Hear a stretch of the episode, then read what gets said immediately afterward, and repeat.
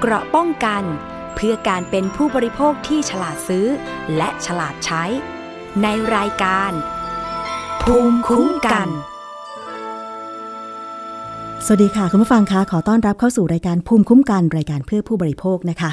รับฟังผ่านทุกช่องทางของไทย PBS Podcast ทั้ง YouTube แล้วก็ Facebook ด้วยนะคะ รวมไปถึงฟังจากสถานีวิทยุหลาย ๆ สถานีที่เชื่อมโยงสัญญาณอยู่ในขณะนี้ค่ะ วันนี้พบกับดิฉันชนาทิพไพรพงศ์นะคะ มีประเด็นของผู้บริโภคมานำเสนอกันเป็นประจำ ช่วงนี้นะคะ ไม่พูดถึงไม่ได้เลยค่ะ เกี่ยวกับแก๊งคอลเซ็นเตอร์ที่หลอกดูดเงิน โดยแอบอ้างเป็นเจ้าหน้าที่ของรัฐ โดยเฉพาะหลังสุดเนี่ยนะคะ ก็คือแอบอ้างเป็นเจ้าหน้าที่ของกรมที่ดิน บอกว่าอยู่ฝ่ายที่ดินออนไลน์ แล้วก็โทรเข้าไปหลอกให้ติดตั้งแอปพลิเคชันของกรมที่ดินปลอม หลอกดูดเงินในบัญชีธนาคารออนไลน์ ผู้เสียหายที่เป็นข่าวโด่งดังเลยก็คือผู้ประกาศข่าวคุณประวีณมัยบ่ายคล้อยนะคะ แต่ว่าคุณผู้ฟังคะ ยังมีผู้เสียหายอีกหลาย ๆ คนที่ถูกแก๊งคอลเซ็นเตอร์เหล่านี้โทรเข้าไปหลอกติดตั้งแอปพลิเคชัน หลอกดูดเงินเสียหายนะคะ อย่างที่มาแจ้งที่ไทย PBS เนี่ยล่าสุดมีอยู่ 3 ท่าน แล้วก็แต่ละท่านเนี่ยโดนหลอกเป็นเงินหลักล้านบาท สร้างความเสียหายทางเศรษฐกิจเป็นอย่างมากเลยค่ะ คุณผู้ฟังคะ เพราะว่าข้อมูลจากตำรวจไซเบอร์นะคะ บอกว่าเฉพาะช่วงเดือนสิงหาคมค่ะคุณผู้ฟังคะข้อมูลณวันที่ 8 สิงหาคมเนี่ยมีประชาชนแจ้งความออนไลน์ทางเว็บไซต์ thaipoliceonline.com มากถึง 615 เรื่อง แล้วก็เป็นเรื่องเกี่ยวกับการหลอกลวงทางออนไลน์ทั้งนั้นเลย เรื่องนี้ไม่ใช่เรื่องเล็กๆ แล้วนะคะ น่าจะเป็นประเด็นระดับชาติ วันนี้เป็นโอกาสดีค่ะ ที่ทางรายการภูมิคุ้มกันรายการเพื่อผู้บริโภคเนี่ยนะคะ ได้เรียนเชิญทางด้านของพลตำรวจตรีนิเวศน์ อาภาวศิน รองผู้บัญชาการตำรวจสืบสวนสอบสวนอาชญากรรมทางเทคโนโลยี หรือสอทนะคะ เข้ามาพูดคุยในรายการ มาถามท่านนะคะว่าวิธีการทำงานของตำรวจไซเบอร์ในปัจจุบันเนี่ยมีวิธีการอย่างไรนะคะ แล้วถ้าประชาชนถูกหลอกติดตั้งแอปพลิเคชันดูดเงิน หรือถูก แก๊งคอลเซ็นเตอร์โทรเข้ามาหลอกเนี่ยจะทำอะไรได้บ้างนะคะ วันนี้ขอต้อนรับทางด้านของพลตำรวจตรีนิเวศน์ อาภาวศินค่ะ สวัสดีค่ะ ครับ สวัสดีครับ ค่ะ วันนี้ท่านมาถึงห้องส่งเลยนะคะ ขอบพระคุณท่านมากเลยค่ะ ครับ ยินดีครับ ท่านก็คงจะอยู่กับข้อมูลหรือ Data เรื่องของแก๊งคอลเซ็นเตอร์มากพอสมควรอยู่แล้วยิ่งโดยช่วงนี้นะคะ มีความคิดเห็นยังไงบ้างคะ กับปัญหาที่มันเกิดขึ้นมากขึ้นทุกวันแบบนี้ค่ะ คือปัญหาเรื่องแก๊ง call center วันนี้ต้องยอมรับว่ามันเป็นอาชญากรรมข้ามชาติ ไปเกี่ยวพันกับเรื่องของการค้ามนุษย์ แล้วแก๊ง call center เขาไม่ได้หลอกประเทศไทยประเทศเดียวค่ะเขาหลอกทุกคนทั่วโลกนะครับ แล้วก็มีการมาตั้งถิ่นฐานอยู่ในกลุ่มประเทศเพื่อนบ้านเรานะครับ เป็นเรื่องเป็นราวนะครับ เอาคนของประเทศนั้นๆไปหลอกคนประเทศตัวเองให้หลงเชื่อค่ะ นะครับเพราะฉะนั้นมันคือปัญหาระดับประเทศนะปัญหาระดับชาติ แล้วก็นานาชาติเนี่ยให้ความสนใจในการแก้ปัญหา เราเองเป็นประเทศหนึ่งที่โดนโจมตีในเรื่องแบบนี้ แล้วก็โชคดีที่มีการตั้งหน่วยงานที่เรียกว่าตำรวจไซเบอร์หรือบชสอทขึ้นมาค่ะในช่วงประมาณ 2 ปีกว่า จึงทำให้เราเก็บสถิติสถานการณ์ต่างๆ แล้วก็มีการออกกฎหมายที่เรียกว่าพระราชกำหนดมาตรการป้องกันและปราบปรามอาชญากรรมทางเทคโนโลยี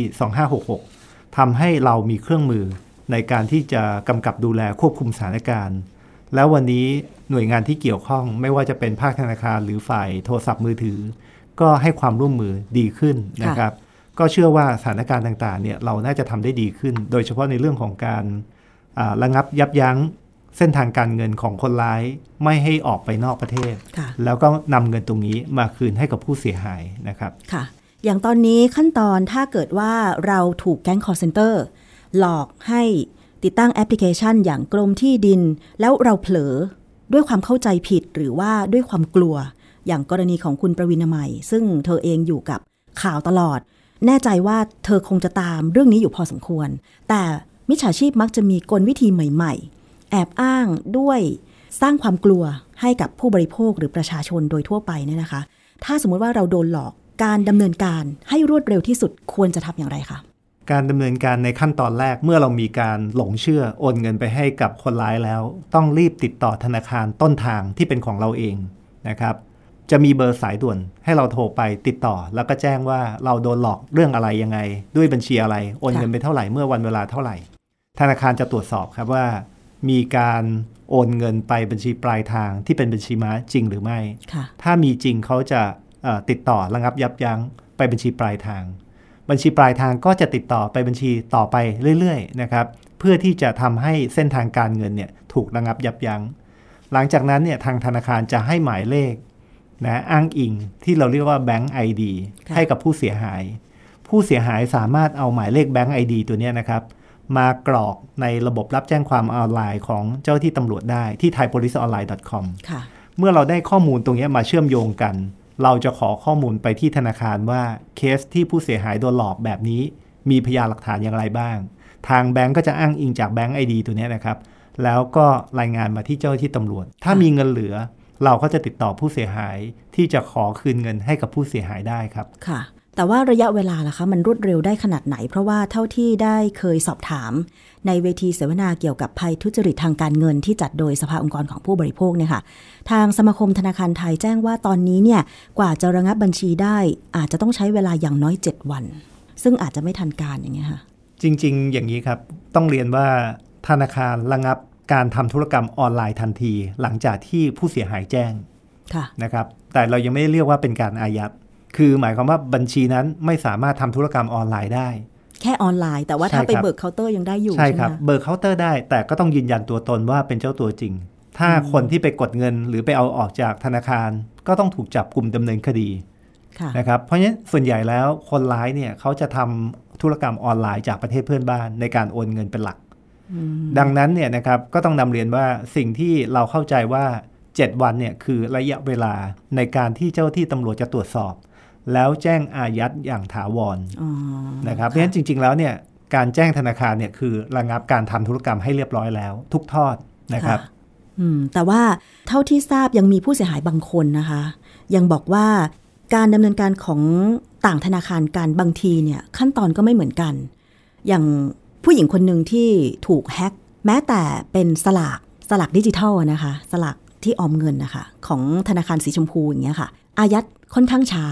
แบบนี้คือมาตรฐานของธนาคารทางตำรวจไซเบอร์เองได้มีการประสานทางสมาคมธนาคารไทยแล้วเขาตอบรับเป็นยังไงคะมาตรฐานควรจะเป็นแบบเดียวกันไหมคะใช่ครับ ธนาคารแห่งประเทศไทยเนี่ยมากำกับดูแล แล้วก็ให้นโยบายไปว่าทุกธนาคารต้องทำแบบนี้เหมือนกันอย่างเช่นเรื่องของการสแกนใบหน้าค่ะก็มีการขีดเส้นให้ทุกคนทำตามให้ได้นะครับภายในระยะเวลาที่กำหนด แต่ก็ต้องนำเรียนว่าอาจจะมีบางธนาคารที่ศักยภาพไม่เท่ากับแบงก์ใหญ่ ก็อาจจะเลยกำหนดเวลาที่ธนาคารแห่งประเทศไทยกำหนดไว้บ้างนะครับตรงนี้ก็ต้องเข้าใจว่าทุกคนพยายามเดินไปในทิศทางที่นโยบายกำหนด แต่อาจจะทำไม่ได้ร้อยเปอร์เซ็นต์แต่ทุกอย่างมันก็น่าจะดีขึ้นนะครับค่ะ อันนี้ก็อยากจะฝากด้วยนะคะ ซึ่งทางตำรวจไซเบอร์อาจจะมีข้อมูลที่ดีมากๆนะคะ แล้วก็เป็นไปได้ไหมคะว่าการส่งต่อข้อมูลเหล่านี้ให้กับทั้งสถาบันการเงิน รวมถึงหน่วยงานอื่น ๆ เพื่อประสานกันระงับ ถ้ามันเกิดปัญหาแล้วได้อย่างรวดเร็วอย่างเงี้ยค่ะครับตอนนี้ระบบสถาบันการเงินเนี่ยต้องนำเรียนว่าเราทำ MOU กันวันนี้นะครับเรียบร้อยแล้วนะครับเป็น MOU ระหว่างภาคธนาคารนะครับโดยธนาคารแห่งประเทศไทยค่ะกระทรวงดิจิทัลนะครับสำนักงานตำรวจแห่งชาติ DSI แล้วก็ปปงค่ะวันนี้ทำ MOU กันตามพรกฉบับนี้นะครับว่าวิธีการแลกเปลี่ยนวิธีการที่จะติดต่อสื่อสารกันจะทำอย่างไร เราจะมีการใช้ระบบตัวที่เรียกว่า ITMX ค่ะของทางสมาคมธนาคารที่พัฒนาขึ้นมา ซึ่งระบบตัวเนี้ยนะครับจะเป็นนกลไกที่เอ่อเวลาเราทำงานร่วมกันเนี่ยนะครับไม่ว่าจะเป็นภาคธนาคารหรือทางผู้รักษากฎหมาย เราจะใช้ระบบตัวเนี้ยเป็นหลักในเรื่องการเงิน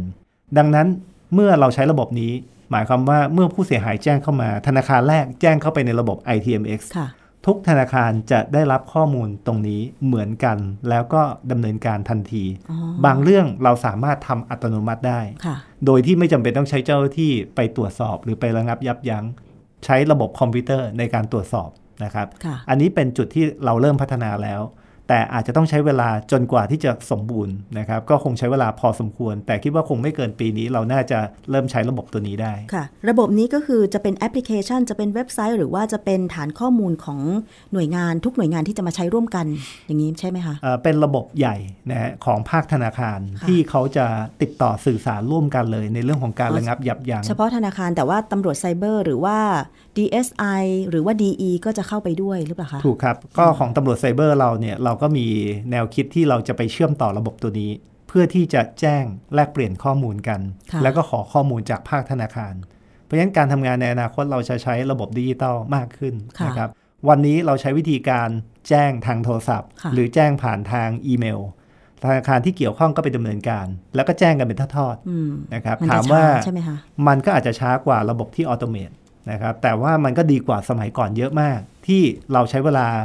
ทำเป็นหนังสือราชการ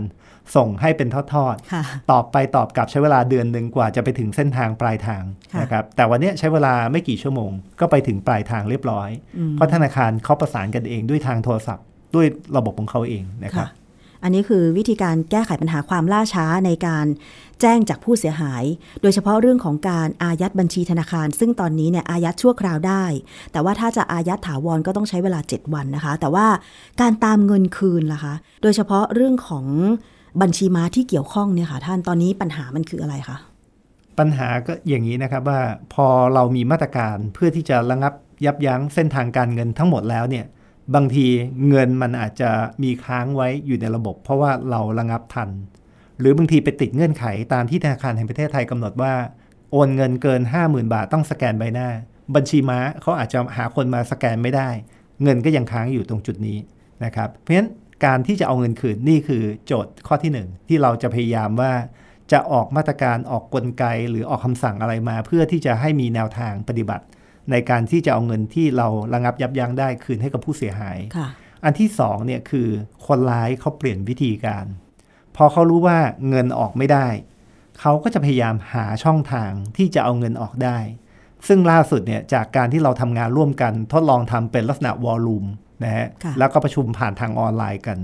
เราเห็นว่าคนร้ายเอาเงินออกไปในช่องทางสุดท้าย โดยการเอาออกจากตู้ ATM อืมแบบที่ไม่ได้ใช้บัตรอ๋อ นะครับใช้การกกดดเงินโค้ดนะครับเพราะฉะนั้นทุกธนาคารก็รับรู้สภาพปัญหาค่ะแล้วรีบไปอุดช่องว่างตรงจุดนี้ ดังนั้นวันเนี้ยนะผมก็นำเรียนว่าเราต้องพยายามยกระดับ การทำงานที่เราคิดว่าเร็วแล้วใช้ระบบคอมพิวเตอร์แล้วค่ะเราอาจจะต้องมาเอาคดีสำคัญที่เกินล้านบาทเนี่ยมาประชุมเป็นวอลลุ่มทุกวัน แล้วก็ไล่เส้นทางการเงิน แล้วก็ระงับยับยั้งบัญชี ซิมผีบัญชีม้าที่เกี่ยวข้องค่ะ ใครใช้ชื่อนี้นะครับในการกระทำความผิดคุณต้องโดนระงับทุกบัญชีค่ะนะครับใช้ซิมนี้ทุกบัญชีคุณก็ต้องโดนทั้งหมดนะครับซึ่งตอนนี้ยังไม่สามารถทำแบบนี้ได้ใช่ไหมคะอ่ายังทำไม่ได้เนื่องจากว่าเราต้องไปใช้กลไกของทางปปงที่เรียกว่า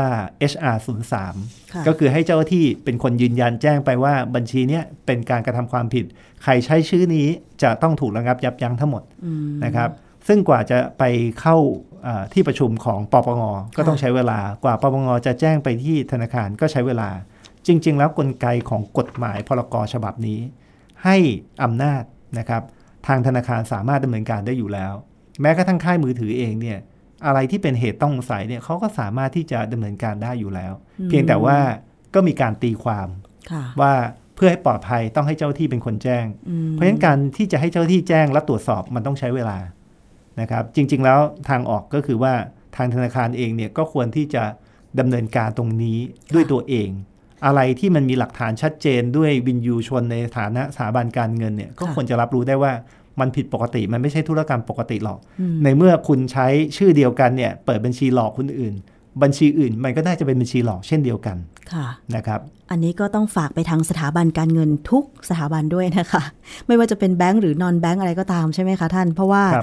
ครับคือธนาคารเนี่ยจะมีข้อมูลของลูกค้าอยู่แล้ว ถึงแม้ว่าประชาชนทุกคนจะเป็นลูกค้าธนาคารก็จริง และธนาคารเนี่ยก็คือทำธุรกิจก็จริง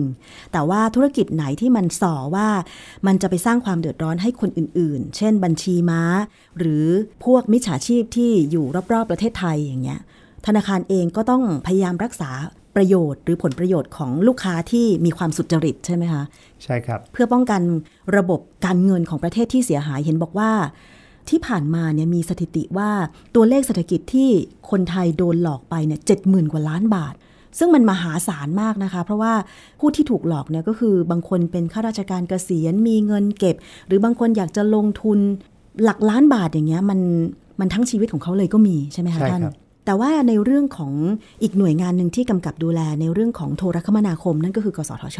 ตรงนี้ทางตำรวจไซเบอร์ประสานงานหรือว่ามี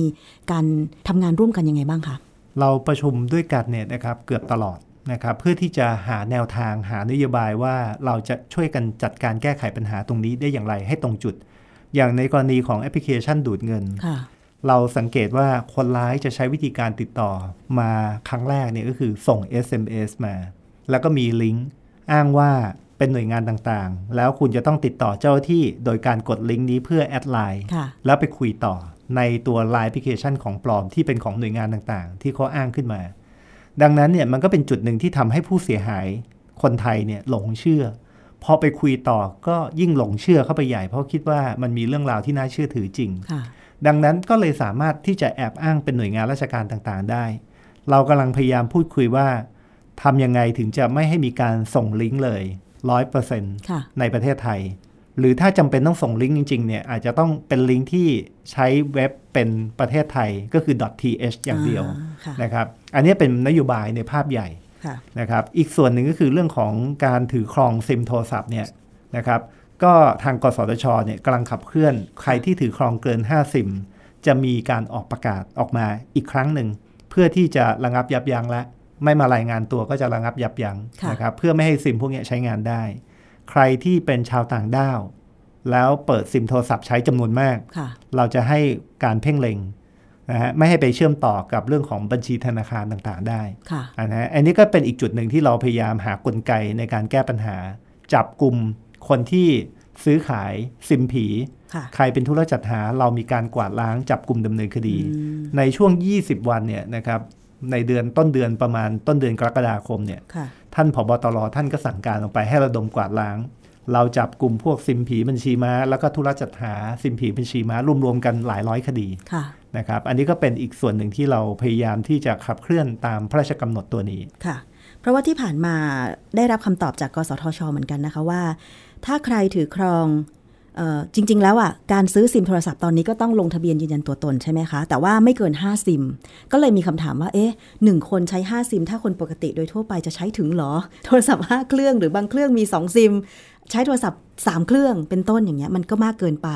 ทีนี้กสทชบอกว่า มันก็มีอีกรูปแบบหนึ่งก็คือว่าถ้าใครถือครองซิมโทรศัพท์ 100 ซิม ก็ต้องไปแจ้งกับกสทชว่า ใช้ไปทำเพื่ออะไร แต่หลายคนก็มองว่า มันช้าเกินไป เพราะว่าคนเหล่านี้บางทีคือกว้านซื้อซิมอย่างที่ท่านบอกอะค่ะว่ากว้านซื้อซิมแล้วก็มาจ้าง จ้างให้คนประชาชนทั่วไปเนี่ยไปลงทะเบียนซิม ซึ่งตอนนี้ใครจะเอาซิมไปใช้อะไรก็ได้ นอกประเทศในประเทศอะไรก็ได้อย่างนี้ใช่ไหมคะต่อไปก็คือว่าจะพยายามผลักดัน ไม่ให้เกิน 5 ซิมแล้วใช่ไหมคะครับจริงๆอันนี้เป็นความพยายามมาค่อนข้างยาวนานนะครับในความคิดของทางตำรวจเราก็มองว่า ถ้าใครมีเกิน5ซิมก็ระงับไปให้หมดเลย แล้วก็ให้มารายงานตัว นะครับค่ะทางกสทชเองก็เกรงว่าจะไปขัดกฎหมายรัฐธรรมนูญ ไปขัดสิทธิเสรีภาพอะไรประมาณนี้ ก็เลยคิดว่าต้องใช้เรื่องของการออกประกาศมาให้เรียบร้อย จริง ๆ ก่อนหน้านี้เคยออกประกาศไปแล้วอ๋อเหรอคะนะครับค่ะเมื่อหลายปีมาแล้ว แต่ว่าไม่สามารถบังคับได้จริง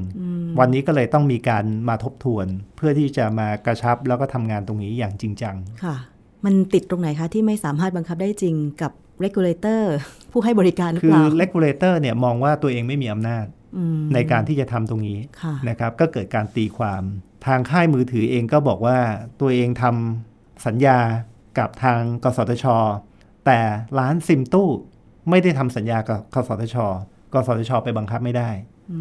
เพราะฉะนั้นตรงเนี้ยนะครับ เราถึงจำเป็นที่จะต้องมีการกำหนดในเรื่องของเงื่อนไขการใช้บริการให้เป็นมาตรฐานเดียวกัน คือ regulator ไม่ว่าจะเป็นฝั่งธนาคารแห่งประเทศไทย หรือกสทชเองเนี่ย จะต้องมีข้อกำหนดว่าใครที่จะไปใช้ service ตรงเนี้ยคุณจะต้องรับเงื่อนไขการใช้บริการแบบนี้ค่ะถ้าพบว่าไปเกี่ยวพันกับการกระทำความผิด หรือเชื่อว่าจะไปใช้ในการกระทำความผิด เรามีสิทธิ์ในการระงับยับยั้งได้ทันทีอืมนะครับ อันนี้ก็เป็นมาตรการที่ทางมาเลเซียเขาทำสำเร็จแล้วอ๋อนะครับ บางอย่างเราไม่ต้องคิดเอง เราไปเอาโมเดลที่เขาทำสำเร็จแล้วมาใช้ได้เลยค่ะนะครับ พอจะยกตัวอย่างได้ไหมคะว่ามาเลเซียเนี่ยเขาจัดการปัญหาแก๊งคอลเซ็นเตอร์ที่ท่านบอกได้ยังไงบ้าง สิ่งแรกก็คือเขาทำเป็นกฎหมาย เรียกว่าเป็นกฎหมายระดับชาติ ให้ธนาคารให้ทางค่ายมือถือ ให้เจ้าที่ตำรวจปปงธนาคารแห่งประเทศไทยมาทำงานร่วมกันเป็นกฎหมายเลยนะครับออกมาให้เป็นกฎหมายแล้วก็มานักทำงานร่วมกันเป็น call center คล้ายๆเป็นวอลลุ่มนะครับส่วนสำคัญก็คือว่าเขามีมาตรการทางนโยบายในระดับชาติของเขาชัดเจน ก็คือไม่ให้ส่งลิงก์ผ่าน SMS 100%ค่ะอันนี้เขาทำเรียบร้อยแล้วนะครับ มีมาตรการในเรื่องของการวิเคราะห์ข้อมูล ที่เวลามีคนแจ้งเข้ามาในวอลลุ่มเนี่ยนะครับเขาจะรับคดีที่มีความสำคัญเร่งด่วน ไม่เกิน 24 ชั่วโมงอืมแล้วก็ไล่เส้นทางตั้งแต่ต้นจนจบค่ะนะฮะแล้วก็เอาข้อมูลตรงเนี้ยให้เจ้าหน้าที่ตำรวจในการที่จะไปดำเนินคดีระงับยับยั้งนะครับเพราะฉะนั้นพอเราทำงานร่วมกันเนี่ยนะครับมันก็เลยทำให้เห็นภาพชัดเจนว่ามันมีช่องโหว่ตรงไหน เงินยังเหลืออยู่ในระบบไหมค่ะทำให้ประชาชนได้รับการเยียวยาอย่างรวดเร็ว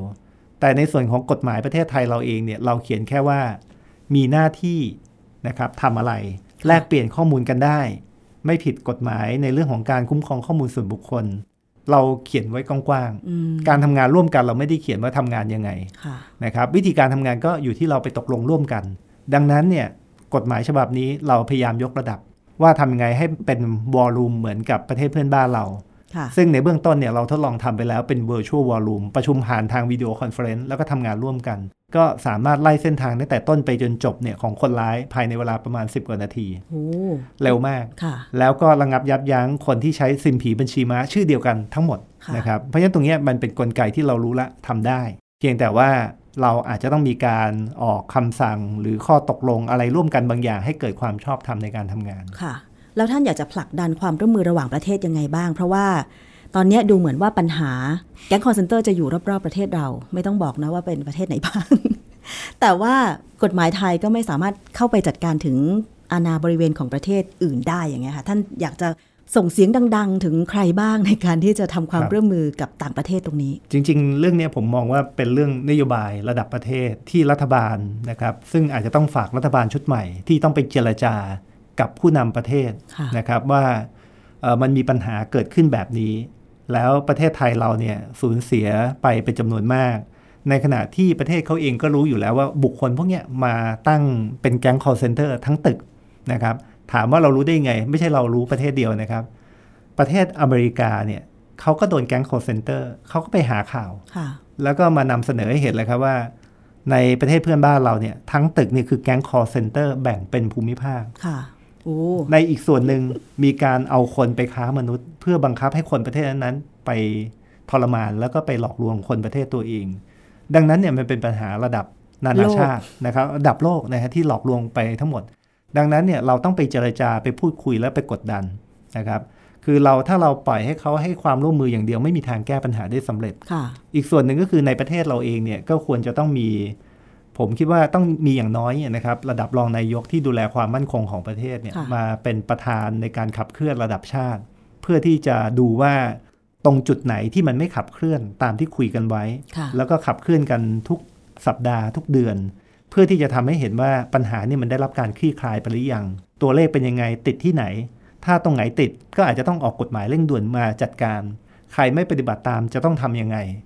เพราะฉะนั้นวันนี้เรามาทำงานร่วมกันเหมือนกับเป็น partner ระดับเท่ากัน แต่ไม่ได้มีอำนาจในการที่จะไปสั่งการหรือมีบทลงโทษอืมตัวพรกฉบับนี้ต้องนำเรียนว่าเป็นความร่วมมือ แค่นั้นใช่ไหมคะอ่าถ้ายังไม่ได้มีการกำหนดบทลงโทษอ๋อไม่ทำค่ะไม่ได้มีการกำหนดว่าผิดอะไรยังไงนะครับค่ะเพราะฉะนั้นมันเป็นความร่วมมือที่ทุกคนอยากจะมาช่วยกันทำนะครับ ก็เลยยังไม่ได้เขียนบทลงโทษเอาไว้ แต่ในที่สุดเนี่ยผมคิดว่า ถ้าเราทดลองทำไปแล้ว แล้วมันยังไม่สามารถขับเคลื่อนได้ ก็อาจจะจำเป็นที่จะต้องมีการยกระดับกฎหมายตัวนี้ ให้มันมีบทลงโทษ เพื่อที่จะทำให้มันมีการขับเคลื่อน ค่ะ ก็หวังว่าเสียงของเราก็จะส่งไปถึงผู้บริหารบ้านเมืองในชุดถัดไป คิดว่าปัญหาตรงนี้เนี่ยเท่าที่ฟังมาจากสื่อสังคมออนไลน์อะไรต่างๆ จากผู้เสียหายก็ดีเนี่ย ตอนนี้คือเขาก็ทุกข์ใจมากอยู่แล้วนะคะ ท่านทุกข์ใจมากแล้วก็บอกว่าแก๊งคอร์เซนเตอร์เนี่ยชอบประเทศไทย แล้วก็ยังหากินกับคนไทย จากที่ท่านบอกว่าเหมือนตึกหนึ่งแบ่งคนทำงานมิจฉาชีพเนี่ยเป็นภูมิภาค คนไทยมาหลอกคนไทย ส่วนคนจีนเขาเองก็ถูกหลอกหลอกคนจีนนะคะ มันก็สะท้อนให้เห็นว่าแค่ความร่วมมือคงไม่พอใช่ไหมคะ น่าจะต้องจัดการขั้นเด็ดขาด เพราะว่ามันเป็นปัญหาระดับโลกสร้างความเสียหายในระบบเศรษฐกิจ เป็นปัญหาเศรษฐกิจโลกเลยก็ว่าได้นะคะ เพราะว่าเงินที่หลอกไปเนี่ยท่านครับ จากการสอบสวนที่ผ่านมาแก๊งมิจฉาชีพเอาเงินเหล่านี้ไปทำอะไรอะอันนี้เป็นคำถามที่ดีมากนะครับ จากการที่เราจับกลุ่มจีนเทานะครับได้นะฮะสองเคสใหญ่ๆนะครับเคสแรกก็คือตู้ห่าวนะครับเราเริ่มพบแล้วว่ามันเกี่ยวพันกับเรื่องของยาเสพติด แล้วก็เรื่องของการหลอกลวงทางออนไลน์ค่ะอีกเคสหนึ่งที่เราจับได้เนี่ยก็คือเรื่องของการหลอกให้ลงทุน ซึ่งตรงจุดเนี้ยนะครับคนจีน 2 คนที่เราจับได้ในเมืองไทย ก็คือเป็นหัวหน้าแก๊ง นะครับไปคุมแก๊งที่อยู่ในประเทศเพื่อนบ้านเรา ไปก่ออาชญากรรม เอาเงินไปเสร็จเรียบร้อยก็เอาเงินโอนไปที่คริปโตเคอร์เรนซีค่ะเงินคริปโตเคอร์เรนซีก็จะโอนมาให้กลุ่ม พวกเนี้ยที่เรียกว่าจีนเทามาซื้ออสังหาริมทรัพย์ในบ้านเรานะครับมาลงทุนในประเทศไทย ดูเหมือนกับเป็นนักธุรกิจปกติ เพราะฉะนั้นเราก็จะเห็นว่าเราเอาเงินของเราเนี่ยแหละไปให้คนกลุ่มเนี้ยแล้วก็มาลงทุนในประเทศไทยที่เรามองว่าพวกนี้เป็นคนที่ได้รับสิทธิพิเศษ เป็นคนที่มีเงินแล้วมาลงทุนในเมืองไทยค่ะแต่วิธีการที่ได้เงินมาเนี่ยคือได้มาจากของคนไทยเนี่ยแหละครับ เราเรียกกลุ่มพวกนี้ว่าจีนเทานะครับ เพราะฉะนั้นผมคิดว่าสุดท้ายแล้วเนี่ยนะครับ เราก็รู้ละปัญหารู้โครงสร้างนะครับ แล้ววันนี้เรามีการแลกเปลี่ยนข้อมูลกับประเทศต่างๆนะครับ เพื่อที่จะสามารถไปถึงต้นต่อ ให้เขาไปจัดการคนของประเทศเขาได้ อันนี้ก็เป็นอีกกลไกหนึ่งที่เราพยายามขับเคลื่อนแล้วก็ผลักดันค่ะ แต่ท้ายสุดผมคิดว่าเราต้องให้หลักคิดกับคนไทยว่าเราจะป้องกันตัวเองได้อย่างไรค่ะให้มันกระชับสั้นแล้วก็เข้าใจง่ายๆนะครับ ก็อยากจะฝากงี้นะครับว่าวันนี้วิธีการดูแลตัวเองง่ายที่สุดเนี่ยนะครับก็คือว่าเมื่อมีเจ้าหน้าที่โทรมาทำให้เรากลัวอะไรก็ตาม ผมอยากใช้วิธีการง่ายๆว่าให้ท่านตัดสายทิ้งเลยค่ะแล้วโทรกลับทันที ไม่ต้องไปพูดต่อว่าอะไรยังไงเป็นยังไงนะครับ ตัดสายทิ้งแล้วลองโทรกลับ ถ้าโทรกลับไม่ได้เป็นแก๊ง call center นะครับเพราะพวกนี้จะรับสายไม่ได้ เพราะเขาใช้อินเทอร์เน็ตในการโทรหาเรา หรือบางทีเขาก็ใช้เป็นซิมเติมเงินตามตะเข็บชายแดนเขาจะไม่ยอมรับ เขาจะโทรหลอกอย่างเดียว แต่เขาจะไม่ยอมรับสาย อันนี้เป็นข้อสังเกตง่ายๆ หรือถ้าเกิดโทรมาแล้วมีคำพูดว่าขอยืมเงินจำได้ไหมเป็นใครนะครับ หรือเป็นเสียงอัตโนมัตินะครับที่บันทึกเทปไว้ล่วงหน้าค่ะอันนี้คือ วิธีการของแก๊ง call center ทั้งสิ้นค่ะดังนั้นตัดประเด็นตัวนี้ไปก่อนนะครับว่าถ้าเราเข้าใจตรงนี้เนี่ยเราจะได้มีภูมิมีวิธีการคิดนะครับว่าไม่ต้องไปต่อล้อต่อเถียง อ้างเป็นเจ้าหน้าที่คุณไปพัวพันกับการกระทำความผิด ตัดสายทิ้งโทรกลับค่ะยืนยันได้ว่า call center หรือไม่นะครับอันนี้ประเด็นที่หนึ่งประเด็นที่สองในเรื่องของการหลอกให้ลงทุนทำงานทำธุรกิจกู้เงิน มีการอ้างบริษัท มีชื่อเสียงบุคคลมีชื่อเสียงอย่าไปหลงเชื่อครับ อย่าไปคุยผ่านไลน์แอปพลิเคชัน คุยผ่านโซเชียลมีเดียพวกนี้ไม่น่าเชื่อถือเลย ให้มองหาว่ามีเบอร์โทรศัพท์ไหมอืมค่ะถ้าไม่มีเบอร์โทรศัพท์แล้วโทรไปคุยด้วยติดต่อได้นะครับอย่าไปลงทุนอย่าไปกู้เงินทำงานทำภารกิจด้วยโดยเด็ดขาด หรือแม้กระทั่งซื้อของออนไลน์ ถ้าไม่มีเบอร์โทรศัพท์พ่อค้าแม่ค้าให้ติดต่อ อย่าไปซื้อด้วยนะครับ อย่างน้อยที่สุดเนี่ยต้องมี blue mark ที่ได้รับการยืนยันจากพวก Facebook แล้วว่ามีตัวตนจริงค่ะนะฮะถ้าไม่มี blue mark ก็ต้องมีเบอร์โทร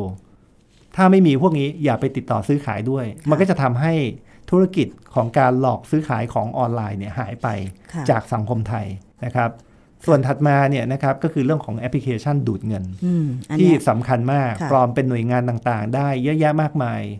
ผมอยากให้หลักคิดง่าย ๆ นะครับ ว่าถ้าไม่อยากอยากโดนเรื่องของแอปพลิเคชันดูดเงิน 1. อย่ากดลิงก์ใน SMS ค่ะ 2. อย่าไปแอดไลน์เป็นเพื่อนนะครับไม่ว่าจะใช้วิธีการไหนก็ตาม แล้วขอให้แอดไลน์เป็นคุยกับเจ้าหน้าที่ อย่าไปแอดไลน์โดยเด็ดขาด อันที่ 3 เขาจะหลอกให้ติดตั้งแอปพลิเคชัน อย่าไปติดตั้งแอปพลิเคชัน ตามที่เขาบอกให้เข้าไปเว็บนู้นกดลิงก์นี้นะครับให้ถามว่าแอปเขาชื่ออะไร ถ้าเป็นแอปของจริงเนี่ยมันจะต้องสามารถที่เราจะต้องไปเปิดจาก Google Play แล้วเราไปค้นหา แล้วเราก็ไปติดตั้งได้ อันนี้คือวิธีการที่ถูกต้องในการติดตั้ง อย่าไปหลงเชื่อตามที่เขาบอกให้เข้าเว็บสัมภากร เข้าเว็บกรมบัญชีกลางแล้วไปกดลิงก์ค่ะไอ้พวกนี้เป็นเว็บปลอมได้อืมแอบอ้างได้หมด เพราะฉะนั้นวันเนี้ยวิธีคิดของเราเมื่อเราเจออาชญากรรมออนไลน์ เราต้องมีการกระบวนการย้อนกลับค่ะให้มันมีการตรวจสอบย้อนกลับที่น่าเชื่อถือไม่งั้นเราต้องไปโยงกับสิ่งที่เราสามารถตรวจสอบได้ อะไรตรวจสอบไม่ได้เราอย่าไปเชื่อถือนะครับ ไม่ว่าจะเป็น Line แอปพลิเคชันเป็น Facebook Facebook ต้องเป็น Blue Mark อ่า Line แอปพลิเคชันต้องเป็น Official เท่านั้นค่ะนะครับ เพราะฉะนั้นตรงเนี้ยเราต้องมีหลักคิดมันก็ทางที่ดีที่สุดเนี่ยขอเบอร์โทร หรือไม่ก็ไปเช็คกับคนที่เขากล่าวอ้าง เป็นบริษัทนู้นบริษัทนี้ก็ไปเช็คกับบริษัทนั้นเลยว่ามีแบบนี้จริงไหมนะครับ นี่คือวิธีการที่เราจะอยู่ในสังคมที่มันมีเอ่อรูปแบบของอาชญากรรมออนไลน์เนี่ยที่มันเปลี่ยนไปจากเดิมนะครับค่ะเพราะฉะนั้นเราต้องเท่าทันแล้วก็สร้างภูมิคุ้มกันให้ตัวเองนะคะ เพราะว่าแม้แต่ ในวงการสื่อสารมวลชนเอง เราติดตามข่าวอยู่ทุกวัน ก็ยังไม่น่าเชื่อว่ามันมีวิธีการใหม่ ๆ ซึ่งจะต้องอัปเดตอยู่ตลอด ตอนนี้สื่อสังคมออนไลน์หลาย ๆ สื่ออย่าง TikTok ก็ดีหรือ Facebook หรือว่าทาง IG Twitter เนี่ยมีเรื่องเนี้ยเยอะมากนะคะ มาเตือนภัยกันอะไรกัน แต่ว่าก็ยังไม่วายใช่ไหมคะที่ประชาชนคนไทยยังต้องโดนหลอก อันนี้ก็ต้องฝากถึงทางตำรวจไซเบอร์ แล้วก็คิดว่าเสียงของรายการเรา ถึงแม้จะเป็นเสียงเล็ก ๆ เนี่ยก็อยากจะฝากอีกหนึ่งเสียงว่า ขอฝากรัฐบาลใหม่ ในการแก้ไขปัญหาเรื่อง แก๊ง call center หลอกคนไทย ดูดเงินไปสร้างความเสียหาย แล้วอาจจะต้องวางนโยบายถึงปลายทางไหมคะท่าน ว่าพวกที่สามารถที่จะดำเนินคดีแล้วก็สืบไปจนถึงว่า เอ๊ะเอาเงินที่หลอกคนไทยไปมาทำอะไรเนี่ย น่าจะสกัดกั้น แล้วก็ปิดช่องทางปิดโอกาส โดยเฉพาะนักลงทุนจากกลุ่มจีนเทา ที่ไม่รู้แหล่งที่มาที่ไปของเงินใช่ไหมคะ ตอนนี้มันไม่ใช่แค่ มันไม่ใช่แค่เว็บไซต์ พนันออนไลน์ มันไม่ใช่แค่เว็บไซต์ที่หลอกคนไปทำงานหรืออะไรก็ตาม แต่ว่ามันใช้วิธีการดื้อๆนี่แหละ ในการที่จะหลอกเอาเงินจากบัญชีของเราไป ซึ่งบางคนก็ต้องเป็นทุกข์มากมาย แล้วก็ติดตามตอนนี้ก็ยังคงต้องปรับกระบวนการวิธีการ ปรับเครื่องมือในการตามเงินใช่ไหมคะให้มันรวดเร็วขึ้น แต่ทั้งนี้ทั้งนั้นก็คือว่า คนที่เป็นเจ้าของบัญชีประชาชนทั่วไปนี่แหละ ก็ต้อง ระมัดระวังตัวเองอย่างถึงที่สุด ไม่ให้ถูกหลอกก็คือวิธีคิดในการที่จะไม่หลงเชื่ออะไรง่ายๆ ใช่ไหมคะท่าน ใช่ครับ วันนี้ต้องขอบพระคุณมากเลยค่ะพลตำรวจตรีนิเวศ อาภาวสิน รองผู้บัญชาการตำรวจสืบสวนสอบสวนอาชญากรรมทางเทคโนโลยี หรือสอทหรือตำรวจไซเบอร์ ที่กรุณาเข้ามาพูดคุยในรายการภูมิคุ้มกันเพื่อผู้บริโภคของเรานะคะ แล้วเดี๋ยวถ้ามีความคืบหน้าเกี่ยวกับ เรื่องของระบบการทำงาน ITMX ขออนุญาตเรียนเชิญท่านมาอีกทีได้ไหมคะครับผมเพราะว่าถือเป็นสิ่งที่คิดว่าจะมาช่วยแก้ไขปัญหาได้ เพราะว่าหลอมรวมให้หลาย ๆ หน่วยงานมาใช้ระบบนี้แล้วก็จะได้ตามเวลาถูกหลอกจากแก๊งคอร์เซนเตอร์ได้อย่างรวดเร็วนะคะ ครับผมค่ะ วันนี้ขอบพระคุณท่านมากเลยค่ะครับยินดีครับค่ะรับสวัสดีค่ะผมรับสวัสดีครับ เกราะป้องกัน เพื่อการเป็นผู้บริโภคที่ฉลาดซื้อ และฉลาดใช้ ในรายการ ภูมิคุ้มกัน เรายังมีอีกช่วงหนึ่งนะคะ นั่นคือคิดก่อนเชื่อ วันนี้นะคะเรามาคุยเกี่ยวกับเรื่องของน้ำตาลเทียม สารให้ความหวานแอสปาร์แตมค่ะ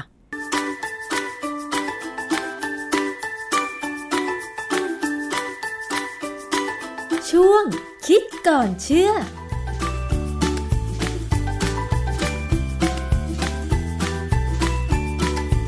พบกันในช่วงคิดก่อนเชื่อกับดร.แก้วกังสดาลอำไพ นักพิษวิทยากับดิฉันชนาทิพไพรพงษ์เช่นเคยนะคะ วันนี้เราจะคุยเกี่ยวกับเรื่องของแอสปาร์แตม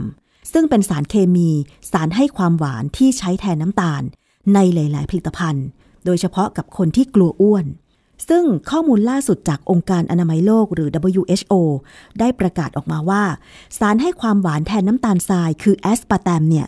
ถูกจัดอยู่ในกลุ่ม น่าจะเป็นสารก่อมะเร็งในมนุษย์ เมื่อได้ยินแบบนี้หลายคนที่ใช้ผลิตภัณฑ์ที่มีส่วนผสมของแอสปาร์แตม ก็กังวลสิคะว่า แล้วที่เรากินเข้าไปเนี่ย มันจะก่อให้เกิดมะเร็งในร่างกายในอนาคตไหม แล้วต่อไปนี้ เราจะใช้สารให้ความหวานอะไร มาทดแทน เรื่องนี้น่าสนใจมากนะคะ เพราะฉะนั้นเรามา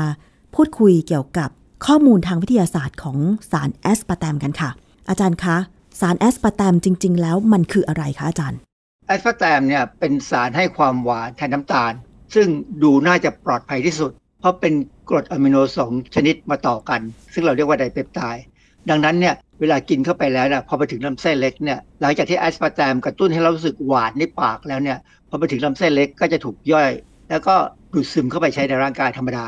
แต่การที่องค์การอนามัยโลกเนี่ยออกมาประกาศว่าแอสพาร์แตมมีในกลุ่มที่น่าจะเป็นสารก่อมะเร็งในมนุษย์เนี่ย ซึ่งมีการระบุไว้เลยในเอกสารขององค์การอนามัยโลก ชื่อ Agents Classified by the IARC Monographs Volume 1 to 134 สิ่งที่ตามมาคือผู้บริโภคในบ้านเราเนี่ยกินแอสพาร์แตมกันเยอะพอสมควรนะค่ะ เป็นประเภทไปดื่มกาแฟเนี่ยแล้วอยากจะใช้สารให้ความหวานคือไม่อยากใส่น้ำตาล เพราะฉะนั้นจะมีเป็นซองฉีกออกมาเนี่ยแล้วก็เทลงไปในกาในในน้ำกาแฟ ก็จะได้กาแฟดำที่ออกหวาน แต่ความหวานของแอสพาร์แตมเนี่ยจะต่างจากน้ำตาลนะคนที่กินกาแฟเก่งเนี่ยเขาจะรู้เลยว่าอันนี้ไม่ใช่น้ำตาล ดังนั้นเนี่ยเรื่องของการจัดแอสพาร์แตมไปอยู่ในสารก่อมะเร็งชนิดที่เรียกว่าน่าจะเป็นสารก่อมะเร็งในมนุษย์เนี่ย เป็นเรื่องที่ค่อนข้างจะมีผลกับธุรกิจนะค่ะก่อนอื่นเนี่ยเราน่าจะรู้ว่าทำไมถึงน่าจะเป็นสารก่อมะเร็งในมนุษย์ ก็เพราะว่า IARC เนี่ยมีหน้าที่ในการจำแนกสารเคมีที่มนุษย์สัมผัสออกเป็นประเภทประเภท เกี่ยวกับเรื่องของการก่อมะเร็งโดยเฉพาะเลยค่ะเป็นหน่วยงานของสหประชาชาติ ที่ทำหน้าที่ดูว่ามีสารเคมีอะไรไหมหรือมีการทำงานอะไรที่เกี่ยวข้องกับสารเคมี แล้วทำให้มนุษย์เสี่ยงต่อการเป็นมะเร็ง IARC จำแนกสารเคมีที่มนุษย์สัมผัสออกเป็นกี่ประเภทคะอาจารย์ ส่วนใหญ่เขาจะบอกว่า 3 ประเภท แต่ในความเป็นจริงแล้ว 4 ประเภทน่าจะเป็นกลุ่มอย่างเช่นเขาบอกว่ากลุ่มที่1เนี่ยอันนี้เป็นสารก่อมะเร็งในมนุษย์แน่ๆภาษาอังกฤษใช้คำว่า carcinogenic to human มี 126 ชนิด ชนิดเนี่ยจะมีการเติมเข้าไปเรื่อยๆ หลังจากมีการทำวิจัยสมัยที่ผมเรียนปริญญาเอกเนี่ยนะมี 10 ชนิดนะอันนั้น 40 ปีมาแล้ว4-50 ปีค่ะแต่ตอนนี้ผ่านมาเนี่ยมี 126 ชนิด เช่น ควันบุหรี่ เครื่องดื่มแอลกอฮอล์สารพิษจากเชื้อรา คืออัฟลาท็อกซินที่เรารู้จักดีเนี่ยนะแล้วก็มีแบคทีเรีย ตัวแบคทีเรียเนี่ยถือว่าเป็นสารก่อมะเร็งด้วย คือ Helicobacter pylori อันนี้ทำให้เกิดมะเร็งกระเพาะอาหาร ควันจากถ่านหิน รังสีแม้กระทั่งฝุ่นหนังหนังสัตว์เนยนะฮะที่เขาเอามาทำกระเป๋าทำอะไรเนี่ยคือเวลาเขาทำงานเนี่ยเวลาเขา ตัดหนังสัตว์ หรือมีการต้องเอาหนังสัตว์มาทำเป็นเป็นสินค้าเนี่ยมันมีฝุ่นเขาเรียกว่า later dust คือคือเป็นฝุ่นเนี่ยฝุ่นพวกเนี้ยกระตุ้นให้เกิดการเป็นมะเร็งปอดได้อ๋อนะฮะค่ะเพราะฉะนั้นถ้าเกิดว่าใครที่ยังสูบบุหรี่บริโภคแอลกอฮอล์หรือว่าต้องสัมผัสกับสิ่งที่อาจารย์ระบุมาเมื่อสักครู่ก็คือมีโอกาสเสี่ยงเป็นมะเร็ง ใช่ไหมคะอาจารย์ ใช่เพราะว่า ในกลุ่มที่หนึ่งเนี่ยมันมีการศึกษาทางระบาดวิทยาและได้ข้อมูลมาชัดว่าใช่ แล้วก็ยังมีผลการศึกษาในสัตว์ทดลองด้วยว่าใช่ค่ะนะมันยืนยันกัน ส่วนกลุ่มที่สองเนี่ยเขาจะแบ่งเป็น 2A กับ 2B 2A เนี่ยเป็นสารก่อมะเร็งในมนุษย์ ใช้คำว่า probably ถ้ากลุ่ม 2B ใช้ possibly ถ้าเราไปดูคำแปลใน Google Google จะแปลว่าอาจจะทั้งคู่ เพราะฉะนั้นในความเป็นจริงแล้วเนี่ยอาจจะ น่าจะเป็น 2A คืออาจจะเนี่ยมันดูมีน้ำหนักมากกว่าน่าจะคือ 2B ผมคิดอย่างนี้นะ ผมก็เลยจะใช้คำว่าอาจจะเป็นสารก่อมะเร็งในมนุษย์ ก็มี 95 ชนิดเขาก็จะมีเช่น เขาเรียกว่า androgenic anaerobic steroid androgenic anaerobic steroid เนี่ยเป็นฮอร์โมนเพศชายสังเคราะห์ ซึ่งคนที่เล่นกล้ามเนี่ยบางครั้งเขาแอบใช้ ที่บอกว่าแอบใช้เพราะว่าถ้ามีการตรวจโด๊ปเจอเนี่ยอันนี้เป็นยาโด๊ปถือว่าผิดนะครับแต่มันสร้างกล้ามเนื้อดีจริงๆเพ ราะว่าฮอร์โมนเพศชายเนี่ยเป็นตัวสร้างกล้ามเนื้อผู้หญิงอยากมีกล้าม ก็ใช้ฮอร์โมนตัวนี้ก็จะมีกล้ามขึ้นมาได้ แต่ว่าถ้าไม่อยากใช้ฮอร์โมนก็ต้องออกกำลังกายยกบาร์เบล ยกดัมเบล ยกน้ำหนักเนี่ยเยอะๆกล้ามก็จะขึ้นเอง ชีวมวลคำว่าชีวมวลเนี่ยเช่นพวกเศษฟืนเนี่ยก็ถือว่าเป็นสารที่อาจเป็นสารก่อมะเร็งในมนุษย์กลุ่ม 2A ค่ะเพราะฉะนั้นเนี่ยโรงไฟฟ้าชีวมวลจึงเป็นที่กลัวกัน เหตุที่สำคัญก็คือว่าเวลาเขาใช้ชีวมวลเนี่ยมันมีควัน ควันนี่แหละเป็นตัวที่ทำให้เกิดมะเร็งได้ค่ะนะฮะสารประกอบตะกั่วสมัยก่อนเนี่ยน้ำมันเบนซินเราเนี่ยเราใช้สารประกอบตะกั่วเป็นตัวเร่ง ให้มันมีออกเทนสูงตอนหลังเราเลิกก็ดีขึ้นนะฮะเพราะฉะนั้นอันนี้เป็นลักษณะของสารที่อาจเป็นสารก่อมะเร็งในมนุษย์ มีหลักฐานจำกัดเกี่ยวกับการก่อมะเร็งในมนุษย์ แต่มีหลักฐานพอเพียงในสัตว์ทดลองค่ะ อันนี้ดีกว่ากลุ่มที่หนึ่งไหมกลุ่มที่หนึ่งนี่ในมนุษย์ก็เป็นในสัตว์ทดลองก็เป็นค่ะอันนี้ในคนเนี่ยอาจจะไม่ชัดเจนแต่ในสัตว์จะชัดถ้าเป็น 2B 2B ที่แอสปาร์แตมอยู่เนี่ยเขาเรียกว่า possibly carcinogenic to human น่าจะเป็นสารก่อมะเร็งในมนุษย์ค่ะมี 325 ชนิด เช่นผักดอง สารสกัดจากใบว่านหางจระเข้ออกคราท็อกซิน คือเป็นสารที่ดูแล้วมันไม่น่ามีอะไร แต่มันมีผลการศึกษา ที่จำกัดในมนุษย์นะแต่ในสัตว์ทดลองก็มีแต่ก็ยังไม่เพียงพอค่ะ สรุปแล้วก็คือการจัดกลุ่มสารเคมีของ IARC ในกลุ่ม 2B ที่อาจารย์บอกว่ามี 325 ชนิด เช่น ผักดอง สารสกัดจากใบว่านหางจระเข้แถมยังมีแอสปาร์แตมจัดอยู่ในกลุ่มนี้ด้วยใช่ไหมคะอาจารย์ ครับคือกลุ่มนี้จะเป็นกลุ่มที่มีหลักฐานค่อนข้างจำกัดนะในการก่อมะเร็งในมนุษย์คือไม่ยังไม่ชัดเจนแต่มี แต่ก็ในสัตว์ทดลองก็ยังไม่ค่อยชัดเจนคือยังไม่พอ ดังนั้นเนี่ยเขาถึงมักจะบอกว่ากลุ่มเนี้ยต้องถูกเอาไปศึกษาเพิ่มเติม ถ้าออกผลออกมาอาจจะจัดขึ้นไปเป็น 2A หรือเปลี่ยนลงมาเป็นกลุ่มที่ 3 หรือกลุ่มที่ 3 ในกลุ่มที่3เนี่ยเป็นสารที่เรายังไม่สามารถจำแนกประเภทได้ not classifiable มี 500 ชนิด เออเช่นยาคลายเครียดไดซิแปมไดซิแปมเนี่ยเป็นยาที่บ้านเราใช้เยอะนะ หมอจ่ายให้คนไข้ มีข้อมูลที่ยังไม่ชัดเจน แต่ก็ไม่ถึงกับน่ากังวลเออมีสีแดงตัวหนึ่งชื่อปองโซ SX ซึ่งเป็นสารที่คล้ายๆ กับปองโซ 4R ปองโซ 4R เนี่ยเป็นสีแดงที่ได้รับอนุญาตให้ใช้ในการทำน้ำหวานทำขนมต่างๆค่ะนะฮะมีการประเมินแล้วในสารทดลองในอะไรก็ตามเนี่ยมันก็ยังไม่ชัดเจน แล้วก็ดูปลอดภัยยังมีการใช้อยู่เอ่อยาพวกเลสปีนเลสปีนเนี่ย เป็นอะคาลอยด์ที่ได้จากเปลือกแห้งของต้นระย่อมน้อยนะบ้านเรามีการใช้อยู่แต่เป็นยาโบราณนะฮะใช้ในผลิตภัณฑ์ประเภทไหนคะอาจารย์ เป็นยาแผนโบราณ เป็นยาสมุนไพรนะใช้เป็นยากล่อมประสาท แล้วก็อ้างว่าลดความดันโลหิตได้ แก้ภาวะเคลื่อนไหวผิดปกติ คือพวกประเภทขยับเนื้อขยับตัวไม่ค่อยได้อะอันนี้เป็นลักษณะของการบอกคุณภาพยาแบบพวกสมุนไพรซึ่งเอ่อถามว่ามีข้อมูลการวิจัยชัดๆไหม มีบ้างมั้งนะฮะอาจจะมีบ้าง เพราะว่าเป็นยาที่ฝรั่งก็รู้จักค่ะ แต่ถามว่าอยู่ในแผนปัจจุบันที่มีการใช้ในโรงพยาบาลไหม ไม่แน่ใจนะคิดว่ายังไม่ได้มีการใช้ในกลุ่มที่สามเนี่ยหลักฐานไม่เพียงพอนะในมนุษย์ แล้วก็ไม่เพียงพอในสัตว์ทดลองค่ะ สรุปแล้วก็คือสารเคมีในกลุ่มที่3นี่ยังมีการอนุญาตให้ใช้อยู่นะคะ อาจารย์ ยังใช้อยู่แต่ว่าความเป็นจริงแล้วเนี่ยมีกลุ่มที่สี่อันนี้จะบอกเลยว่าไม่เป็นสารก่อมะเร็งในมนุษย์ probably not carcinogenic to human อันนี้จะมีหลักฐานบ่งชี้เลยว่าไม่ก่อมะเร็งในมนุษย์และสัตว์ทดลอง แต่เดิมเนี่ยเคยมีอยู่สองสามชนิด สุดท้ายเนี่ยถูกจัดขึ้นไปอยู่ในกลุ่มอื่น เพราะว่ามีการทดลองว่ามีความเป็นพิษแล้วสรุปคือสารเคมีในกลุ่ม 4 ที่ไม่เป็นสารก่อมะเร็งในมนุษย์นี่มีอะไรบ้างคะอาจารย์หรือว่าไม่เหลือเลย ไม่เหลือแล้วคือเขาจัดขึ้นไปอยู่ในกลุ่มอื่นอ๋อปัจจุบันนี้ยังไม่มีเพ ราะฉะนั้นจริงไม่มีใครพูดถึงกลุ่ม 4 ทั้งที่ความจริงแล้วเนี่ยมันจะเป็นกลุ่มที่รองรับสารที่ได้รับได้รับการทดลองแล้วว่าไม่มีปัญหาค่ะ นี่คือการจัดกลุ่มสารเคมีที่อาจจะก่อให้เกิดผลกระทบกับร่างกายมนุษย์ของ IARC นะคะ ทีนี้มาพูดถึงสารให้ความหวานแอสปาร์แตมเนี่ยค่ะทำไมองค์การอนามัยโลกถึงประกาศว่าน่าจะก่อให้เกิดมะเร็งในมนุษย์คะอาจารย์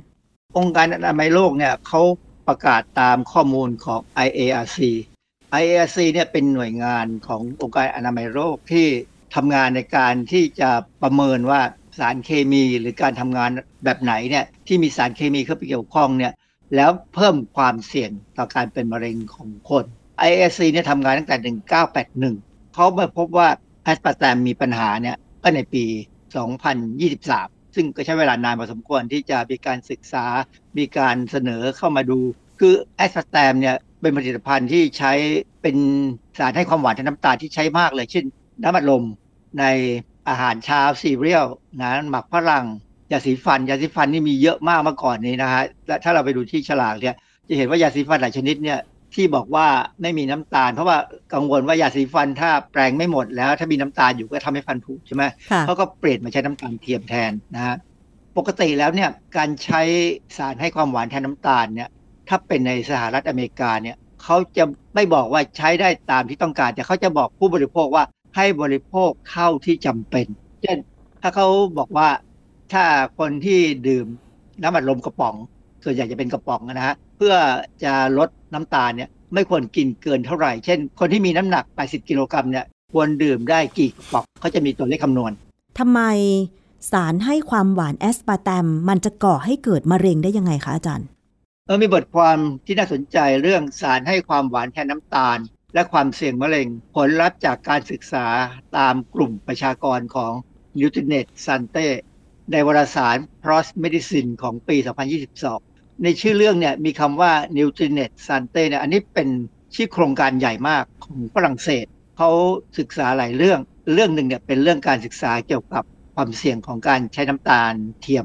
วิธีวิจัยของบทความนี้เขาทำยังไงคะอาจารย์เขาติดตามหนุ่มสาวชาวฝรั่งเศสแสนสองพันกว่าคน นาน 7-8 ปี มีการบันทึกการบริโภคอาหารนะว่ากินอะไรนะแล้วบันทึกว่าในการกินเนี่ยกินสารให้ความหวานแทนน้ำตาล ความจริงเขาดูยี่ห้อด้วยนะ ตลอด 24 ชั่วโมงเลยว่ามีการกินตอนไหนบ้าง ดูความสัมพันธ์ระหว่างสารให้ความหวานกับอุบัติการณ์ของการเกิดมะเร็ง อันนี้เป็นการใช้แบบจำลองทางสถิติ ซึ่งเป็นการใช้โปรแกรมคอมพิวเตอร์นะฮะค่ะซึ่งโปรแกรมเนี่ยจะปรับตามอายุตามเพศ ตามการศึกษา การออกกำลังกาย การสูบบุหรี่ค่ะดัชนีมวลกาย ส่วนสูง น้ำหนักที่เพิ่มระหว่างการศึกษา การเป็นเบาหวาน ประวัติครอบครัวการเป็นมะเร็ง คือทั้งหมดแล้วเนี่ยมีรวมถึง 24 รายการซึ่งละเอียดยิบเลยนะฮะ มีการบันทึกการบริโภคอาหารรายชั่วโมงเนี่ยอันนี้ซึ่งผมไม่เคยเจอที่ไหนนะเขาบันทึกได้ถึงรายชั่วโมงแต่ไม่ได้หมายความว่ากินทุกชั่วทั้งทุกชั่วโมงกินนะคือเขาบันทึกว่าชั่วโมงไหนกินบ้าง แล้วปริมาณพลังงานที่กินเข้าไปเนี่ยเป็นยังไง มีการดื่มแอลกอฮอล์ไหมกินเกลือแกงเนี่ยเยอะไหมเขาก็กังวลเรื่องหวานมันเค็มเนี่ยนะดูกดไขมันอิ่มตัวใยอาหารน้ำตาลผักผลไม้ ธัญพืชไม่ขัดสีผลิตภัณฑ์จากนม เพราะฉะนั้นสรุปแล้วเนี่ยโครงการนี้ที่ผมไปดูงานตัวการวิจัยเนี่ยหืมผมไม่เคยเห็นใครทำอย่างนี้เลย วันนี้ใช้ลงทุนเยอะมากค่ะ ผลสรุปของการศึกษานี้มีว่ายังไงคะอาจารย์ ผลบอกว่าสารให้ความหวานแทนน้ำตาลโดยเฉพาะแอสปาร์แตมเนี่ยนะแล้วก็มีอีกตัวหนึ่งคืออะซีซันเฟรมเคอะซีซันเฟรมเคเนี่ยถ้าใครสังเกตดีๆ จะพบว่าเยอะมากในเครื่องดื่ม ที่ใช้สารให้ความหวานแทนน้ำตาลตอนนี้เนี่ยจะมีอะซีซัลเฟมเคกับซูคราโลสเยอะมากนะฮะงานวิจัยบอกว่าแอสปาร์แตมกับอะซีซัลเฟมเคเนี่ยมีความสัมพันธ์กับความเสี่ยงมะเร็งที่เพิ่มขึ้น โดยเฉพาะการบริโภคแอสปาร์แตมเนี่ยมีความสัมพันธ์กับความเสี่ยงมะเร็งทรวงอก และโรคอ้วนที่เพิ่มขึ้น อันนี้เป็นเรื่องที่น่าสนใจ เพราะว่าตอนนี้ European Food Safety Authority คือหน่วยงานเกี่ยวกับความปลอดภัยทางด้านอาหารของ EU หรือสหภาพยุโรปเนี่ยเขากำลังมองว่าจะประเมินความเสี่ยงสารให้ความหวานแทนน้ำตาลใหม่ค่ะทำซ้ำอยู่ คือของเก่าเนี่ยทำแล้วมันดูปลอดภัย แต่พอมีงานวิจัยออกมาอย่างน้อยเรื่องที่เราพูดถึงเนี่ยนะมันทำให้มองว่าเอ๊หรือว่าของเก่าที่ทำเนี่ยไม่ได้ไม่ละเอียดพอสงสัยจะต้องทำใหม่ ซึ่งอันเนี้ยเป็นเรื่องใหญ่มากในอเมริกาเนี่ยก็มีการ เริ่มมองอยู่เหมือนกันนะฮะเพียงแต่ว่ามันเป็นโครงการที่จะต้องใช้เงินเยอะค่ะส่วนใน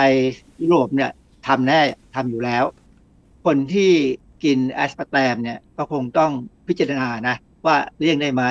เราจะเห็นว่าบ้านเราตอนเนี้ยเรามีโครงการหนึ่งที่ทำให้เกิดปัญหาพอสมควรคือ การใช้ภาษีความหวานโดยเฉพาะเครื่องดื่มเนี่ยจะเห็นว่าปัจจุบันนี้เครื่องดื่มเกือบทุกชนิดหรือว่าทุกชนิดก็ได้นะเขาเติมสารให้ความหวานแทนน้ำตาลหมดเลย เพื่อลดปริมาณน้ำตาลที่เดิมมีเยอะให้ต่ำลงมา เข้าใจว่าไม่เกิน 7%ค่ะ สรุปแล้วการที่องค์การอนามัยโลกออกมาประกาศว่าสารให้ความหวานแอสปาร์แตมมีความเสี่ยงทำให้ผู้บริโภคที่กินสารนี้ น่าจะเป็นสารก่อมะเร็งในมนุษย์ งานวิจัยก็รองรับมาแล้วนะคะ อาจารย์ว่ามันให้ผลแบบนั้นจริง ๆ โดยเฉพาะความเสี่ยงกับมะเร็งทรวงอกและโรคอ้วนที่เพิ่มขึ้น ซึ่งอาจจะต้องมีการ ประเมินความเสี่ยงอีกต่อไป และการจัดกลุ่มสารเคมีที่ก่อให้เกิดมะเร็งในมนุษย์อีกต่อไปใช่ไหมคะอาจารย์ เรื่องนี้นะเป็นเรื่องที่สำคัญ เพราะว่าในความเป็นจริงแล้วเนี่ย IARC ไม่ใช่หน่วยงานที่ระบบการจัดความปลอดภัยของสารเคมีเนี่ยเอามาใช้ คือในการจัดว่าสารเคมีที่เรากินเข้าไปเนี่ยชนิดไหนมีความเสี่ยงสูงหรือต่ำเนี่ยเราใช้ข้อมูลจาก หน่วยงานอื่นขององค์การอนามัยโลกคือโคเด็กซึ่งโคเด็กเนี่ยเขาก็จะทำงานร่วมกับหน่วยงานอีกหน่วยงานที่เรียกว่าเจกฟ้าซึ่งสองหน่วยงานเนี่ยคือหน่วยงานที่สำนักงานคณะกรรมการอาหารและยาทุกประเทศเนี่ย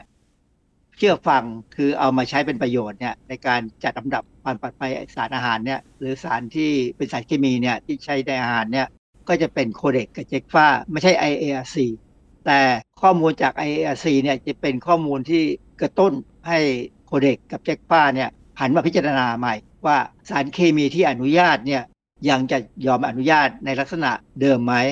ซึ่งปัจจุบันนี้ในกรณีของแอสแตมเนี่ยทางออยของบ้านเราเนี่ยก็ยังบอกว่าไม่มีปัญหายังบริโภคได้เพราะว่าอะไร เพราะว่าโคเด็กกับเจกฟ้ายังไม่ได้พูดเรื่องนี้ค่ะ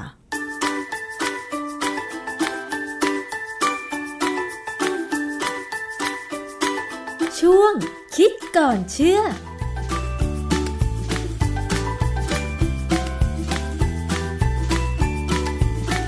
นั่นคือช่วงคิดก่อนเชื่อกับ ดรแก้วกังสดานนภัยนักพิษวิทยาและนักวิจัยนะคะ ติดตามรับฟังกันได้ในรายการภูมิคุ้มกัน ปิดท้ายกันที่ข่าวทางด้านวิทยาศาสตร์การแพทย์กันบ้างนะคะ คุณผู้ฟัง กรมวิทยาศาสตร์การแพทย์กระทรวงสาธารณสุข ได้มีการพัฒนาชุดทดสอบ การตกค้างของสารเคมีกำจัดศัตรูพืชพาราควด โดยมีวิธีการใช้งานที่ง่ายคล้ายๆ กับชุดตรวจ ATK ที่เราใช้ตรวจโควิด -19 นั่นแหละนะคะนายแพทย์สุภกิจสิริลักษ์อธิบดีกรมวิทยาศาสตร์การแพทย์กระทรวงสาธารณสุขบอกว่า สารเคมีกำจัดศัตรูพืชพาราควดเนี่ยเป็นสารเคมีที่ใช้ฆ่าหญ้า ซึ่งเกษตรกรเนี่ยนิยมใช้เนื่องจากว่ามีราคาถูกแล้วก็ได้ผลดี ออกฤทธิ์เร็ว โดยจะทำให้วัชพืชหรือหญ้าเนี่ยแห้งและตายภายใน 1-2 ชั่วโมงเท่านั้น ซึ่งถ้าเกิดว่าเกษตรกรใช้สารนี้โดยไม่มีการป้องกัน หรือมันไปตกค้างในพืชผักผลไม้ ก็อาจจะเกิดภาวะความเป็นพิษได้ อันตรายต่อผู้บริโภคนะคะ โดยจากข้อมูลการวิเคราะห์ทางพิษวิทยาเนี่ย องค์การอนามัยโลกหรือ WHO ระบุว่า สารเคมีฆ่าหญ้าพาราควดเนี่ยเป็นสารที่มีความเป็นพิษสูงค่ะ หากได้รับโดยตรงจากการบริโภคจะทำให้เกิดอาการแสบร้อน เกิดแผลในหลอดลมและระบบทางเดินอาหารนะคะ สามารถเข้าสู่ร่างกายโดยผ่านการสัมผัส การสูดดม อันนี้จะส่งผลต่อระบบทางเดินหายใจอย่างรุนแรงทำให้เกิดผังผืดในปอด และถ้าเกิดว่าพาราควดไปปนเปื้อนในอาหาร ยังก่อให้เกิดโรคต่างๆ อย่างเช่นโรคพากินสันก็คือโรคไม่สามารถบังคับตัวเองได้ สั่นไปทั้งตัวนั่นแหละนะคะ หรือโรคสมองเสื่อมที่สำคัญเป็นสารก่อมะเร็งค่ะ นอกจากนี้ยังตกค้างในสิ่งแวดล้อมเช่นดิน หรือว่าแหล่งน้ำตามธรรมชาติห้วยหนองคลองบึงต่างๆ และก็ อาจจะคาดไม่ถึงว่ามันตกค้างในผลิตภัณฑ์การเกษตร จากการรายงานการนำเข้า วัตถุอันตรายทางการเกษตร ของสำนักงานเศรษฐกิจการเกษตรปี 2562 นะคะ ประเทศไทยนำเข้าสารเคมีพาราควดเพื่อใช้ในทางการเกษตร 9,900 ตันค่ะ และก็แม้ว่าจะมีการแบนหรือประกาศห้ามใช้สารเคมีกำจัดศัตรูพืชพาราควดไปแล้ว ตั้งแต่ปี 2563 แต่ว่าก็อาจจะมีการตกค้างของสารนี้อยู่ ในผักผลไม้ในปริมาณที่สูงทำให้ส่งผลกระทบกับสุขภาพของประชาชน คุณหมอสุภกิจบอกว่า สารเคมียาฆ่าหญ้าพาราควดเนี่ยจัดเป็นวัตถุอันตรายชนิดที่ 4 ตามประกาศกระทรวงอุตสาหกรรม อาจเกิดอันตรายต่อประชาชนได้ และตามประกาศกระทรวงสาธารณสุขฉบับที่ 419 พุทธศักราช 2563 เรื่องอาหารที่มีสารพิษตกค้าง ระบุว่าอาหารที่มีมาตรฐานด้านความปลอดภัย ต้องตรวจไม่พบ ยาฆ่าหญ้าพาราควดนะคะ ซึ่งกรมวิทยาศาสตร์การแพทย์ ได้มีการพัฒนาผลิตภัณฑ์และนวัตกรรมด้านวิทยาศาสตร์การแพทย์ และสาธารณสุข เพื่อคุ้มครองสุขภาพของประชาชนค่ะ โดยชุดทดสอบพาราควดตกค้างในผักผลไม้สด ซึ่งเป็นการตรวจสอบอย่างง่าย ๆ มีความแม่นยำสามารถใช้ตรวจสอบเบื้องต้นได้อย่างรวดเร็วนะคะ การพัฒนาชุดทดสอบนี้เป็นความร่วมมือระหว่าง สถาบันชีววิทยาศาสตร์ทางการแพทย์ และสำนักคุณภาพและความปลอดภัยอาหาร กรมวิทยาศาสตร์การแพทย์ค่ะ เป็นชุดทดสอบในการตรวจเบื้องต้นนะคะ ใช้งานคล้ายกับชุดตรวจ ATK ที่เราใช้ตรวจโควิด -19 นั่นแหละค่ะ อธิบายง่าย ๆ ก็คือว่าชุดทดสอบการตกค้างของสารกำจัดศัตรูพืชพาราควอตนี้เนี่ยจะใช้เทคนิคมีชื่อภาษาทางวิทยาศาสตร์ว่า เทคนิคอิมมูโนโครมาโทกราฟีหรือ IC นะคะ อาศัยหลักการจับกันระหว่างแอนติบอดีและ แอนติเจน แบบแข่งขัน เป็นวิธีที่สะดวกมีประสิทธิภาพ ทราบผลเร็วภายใน 15-30 นาทีนะคะ โดยไม่ต้องมีเครื่องมือพิเศษแต่อย่างใด ตอนนี้อยู่ในขั้นตอนของการทดสอบในภาคสนามนะคะว่า ชุดทดสอบหาสารตกค้าง สารกำจัดศัตรูพืชพาราควดเนี่ยจะได้ผลมากน้อยขนาดไหน และอยู่ในขั้นตอนของการจดทะเบียนอนุสิทธิบัตรจากกรมทรัพย์สินทางปัญญาแล้วค่ะ กรมวิทยาศาสตร์การแพทย์ก็เตรียมเปิดให้ผู้สนใจ ทั้งภาครัฐ ภาคเอกชน ไปรับการถ่ายทอดเทคโนโลยีนี้ เพื่อนำไปผลิตแล้วก็ขายให้กับประชาชน ทีนี้เราก็จะได้นำชุดทดสอบนี้ ไปทดสอบกับผักผลไม้ที่เราจะกินเข้าไป ว่าพืชผักผลไม้เหล่านั้นเนี่ยมีสารกำจัดศัตรูพืชหรือยาฆ่าหญ้าพาราควดตกค้างหรือไม่